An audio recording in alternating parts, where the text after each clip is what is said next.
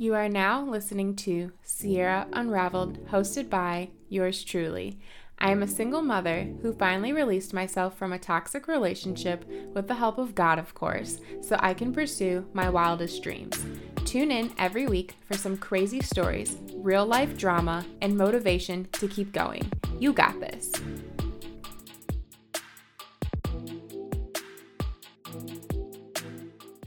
Hello, darling. I hope you are having a great day. I'm just over here figuring out my personal house hacking journey so one day I can become a millionaire.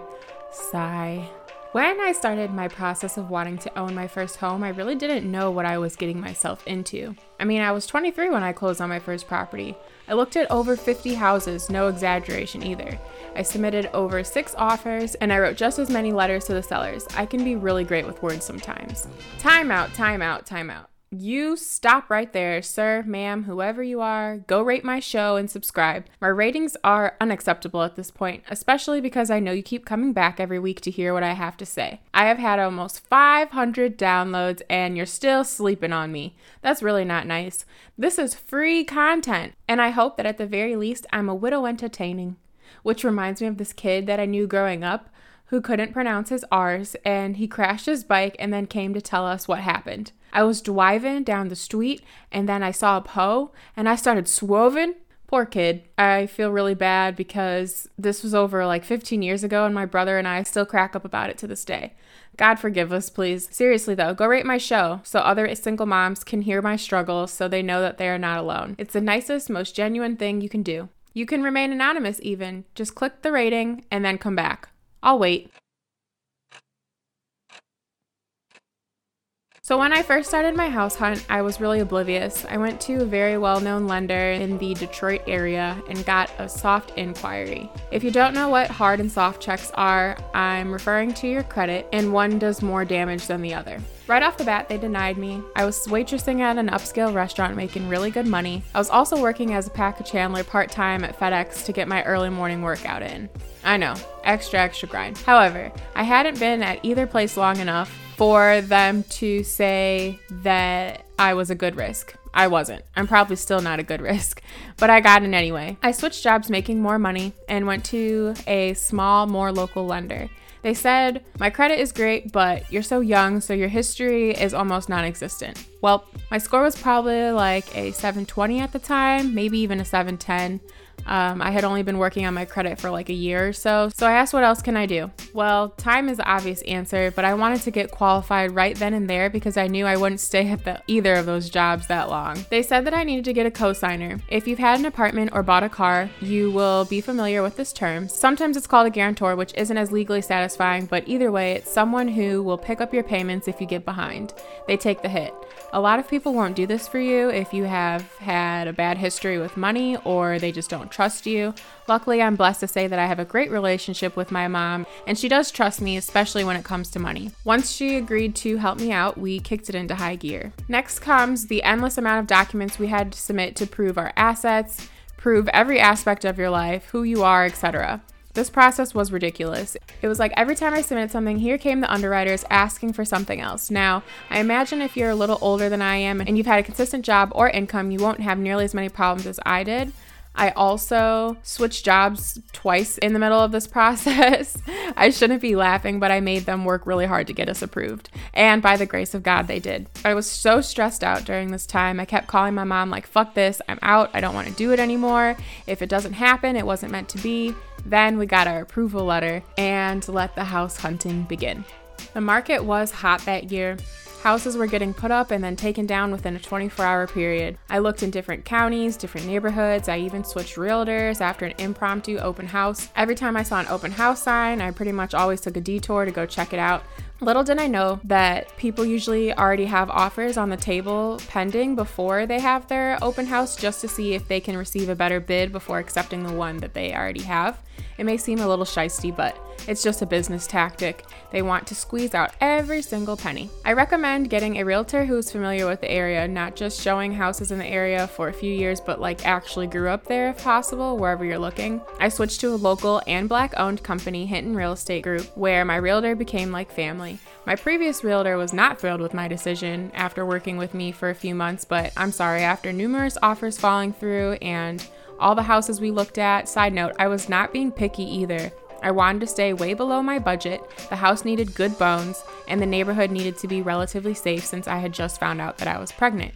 Also, after I switched realtors, literally on our first day of showings, I found my house. I just knew that this was it. It needed work, it still needs work, but it has potential to become everything I want. No one has remodeled it yet to make it beautiful, so the possibility to flip this baby was definitely crucial in making my decision. It also has the potential for me to live here forever if I decided to never leave. Plus, it had room for me to grow a family because that's what I was hoping for at the time. It just worked. I submitted my offer with a very heartfelt letter, and we closed within, I think, 60 days later. That was an amazing day. I finally have something to pass on to my daughter. I've now been here for over two years despite all the crazy shit that's happened in my life. Still have my house. Here are some tips to those of you who plan to buy real estate one day if you don't own already or you're just curious about home ownership. Ask yourself what you're willing to sacrifice for your family. This could mean extra hours at work to save up for your down payment, holding on to your tax return for a few years in a row, not having the nicest car or the most shiny house on the block with a brand new kitchen and bathroom. Be prepared that you might get denied by a lender, and then just continue shopping and make sure you check the interest rates. Don't be afraid to switch realtors if they're not delivering or listening to your needs. It will be your house and it is your money. It's also one of the biggest purchases you will likely make in your life, besides your education. But, you know, don't forget to calculate homeowner maintenance. When you have a landlord, they handle these things for you or don't, in my experience. In the meantime, you just keep paying people money who don't actually care about your well being because they're greedy. Also, I decided I can't rent anymore because those motherfuckers are something else. I personally pay a monthly fee to a warranty company that charges for a repair request if something breaks. And if they can fix it, the cost of the repair is covered, or if they can't, they will replace it entirely. I use American Home Shield, but I also know if you are in the greater Detroit area, DTE now offers a similar program with multiple packages to choose from. Know where your credit stands before going into this mess. Your credit plays a big role in the lender's decision whether they should approve you or not. However, in my case, it still wasn't good enough. Um, make sure you get a home inspection. I use Be Sure Home Inspections LLC, another locally owned company, and the second one that I got done was by a family friend who was in the construction business. Inspections can range between 500 and $1,000, but it's super important, so don't forget to budget this in. As a first time homeowner, you will likely miss things. My first inspection saved me $20,000, if not more. I almost bought a house with a compromised structure because it was beautiful on the outside. They oh, they did so many lovely things. It was it was gorgeous. But when we went down into the crawl space, someone had excavated the foundation for God knows what reason, and there was a flipping shopping cart under there, and the ductwork wasn't even hooked up to the vents. Whoa. Man, just thinking about that mess is irritating all over again, especially when the homeowner was dead firm on their price. Out of their mind, I walked away, of course. Okay, so what else? Important things that can cost you a lot of money that you should definitely look at are the age of your windows and your roof. Please, I'm begging you, look at these things. Sagging, dips, discoloration, missing shingles, granular loss, all are signs of wear and tear. Also, look at the ages of the water heater and the furnace. And don't forget to check out if the house comes with the appliances. These are things that your inspection usually look at, so as long as you get one of those, you should be good. Um, you should figure out what kind of mortgage you want to qualify for. There's conventional, FHA, also known as first time homeowner, that gives you like a $7,500 grant if the home meets the right criteria. Um, VA loans, jumbo loans, interest only, construction adjustable rate, fixed rate, and balloon. I'm probably missing some, and I could probably do a whole episode on this topic alone, but it's really boring unless you're seriously uh, considering buying a house. So we'll leave it alone. And of course, always a huge advocate for doing your own damn research for every aspect of this decision. Think long term. What's going to benefit you the most? Some of the driving factors for purchasing where I did include that the neighborhood is safe. Michigan is also a school of choice, so I can send my daughter to school wherever we choose. My house is in close proximity to two very large universities, as well as one of the top ranked hospitals in the country. It's also close to Detroit. Location is everything. I know you hear people say, like, location, location, location when they're like starting to look for a business, but it's important for your house too. There's definitely a desire to live here, so that means I could always have this house as a rental if I decided to move to another city or country or upgrade my lifestyle. Or just very, very long term, I could rent the house out to my daughter and her friends if she decides to go to college in the area. You should look at similar property values in the neighborhood, check the history of those values. Are they increasing? All those would be good signs, of course. And lastly, I want to talk about some things that people don't know about when it comes to home ownership. I feel they are probably common sense, but just in case. Your mortgage payment can change yearly. I know it sucks. They will give you a copy of your payment schedule at your closing, like the whole 30 years if that's the length of your mortgage. Um, you can make extra payments to pay off your house quicker. Just make sure that you're applying it to the principal balance so the interest doesn't hit quite as hard. You can knock years off of your mortgage term just by taking your total balance, then dividing it by the number of payments you have in a year. So if you make a monthly payment, divide the total by 12 and then add that number to your payment every month. This goes for anything you owe money on, including your car. I don't know why people don't do this. Also, why I hardly get behind on bills for real because I always pay a little bit extra. Your water heater has a temperature gauge on it, so if your water is hot as hell and burning you, you can definitely stop that from happening. You should seal cracks with caulk or mud yourself. It's a couple of bucks from the home improvement store. Look up a YouTube video. Um, it could save you a lot of money on energy bills. Your gutters need to be cleaned at least twice a year, or things can get trapped and make your roof all nasty, or they will just overflow and dump water on your head right when you stepped out of the house. I may or may not have had this happen to me.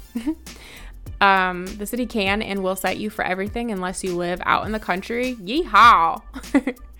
Cut your grass, put garbage in the trash bin. Certain things can't go in the garbage. That's another fine. Uh, trash can't sit on the curb too long. Don't park your car in your front yard. And pretty much anything else your neighbors choose to complain about can get you a fine, probably. Um, your property taxes are usually included in your mortgage payment unless otherwise stated at closing. You can receive tax credits when you do your taxes for becoming a homeowner. Hallelujah.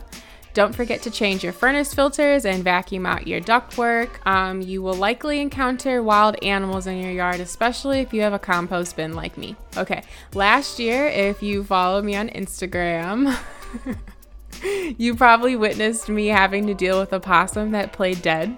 And I thought my daughter was going to get attacked and I screamed so loud and then I went out there to beat it with a shovel. I really love animals, but when it comes to my baby, I don't play. Luckily, he ran away before I returned and then I had to come inside and look up like like how long do they actually play dead for and it could like go up to 12 hours and I was just like that's that's freaky and i was so scared but i knew i had to do it. Okay so um also have like big ass gophers and george or gary i can't remember what we named him the groundhog scurrying around. He was so fat we thought he was a cat.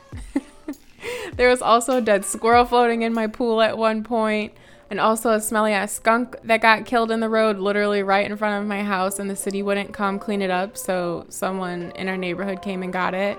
Oh and then the other squirrel that we named ingrid because she was decrepit as hell and like and she was like limping around the yard and all mangy missing most of her hair and her tail was all jacked and then one day she climbed up in the birdhouse and died, and then her little skeleton arm was hanging out for the world to see until she decomposed. I know it's just gross, but it's really inevitable, so just beware. Uh, talk to your neighbors before moving in. I can't believe I almost forgot this. My neighbors are a huge part of my support system, so I can't stress this enough. I'm very grateful for all of them. I recommend driving by the house you want to buy before submitting an offer at multiple times of the day so you can see what the traffic and or neighborhood activity is like at like peak busy hours. Um, find out if you have city water or if you're on a well because that's a whole other area to explore. And similar concept would be whether you have a boiler system or natural gas for heat. Be prepared to run into some hiccups. This process is not easy and I imagine it's hardly ever seamless. I don't know, I've only done it once, so I'm just speaking from experience. Overall, I don't regret buying my home so young. It was a confusing and scary process, but I did it, and here I am living to tell you about it. I also was pregnant during a majority of it, like moving isn't stressful enough, let's throw buying a home into the mix. But I'm a homeowner now. That's still really cool to say. And if you want to be one, you can be too. If you don't believe in yourself, believe in the me that believes in you. Thank you, my dear friend, for drilling this into my head almost every day that we talk. And as always, though, stop letting them unravel you because only you can unravel yourself.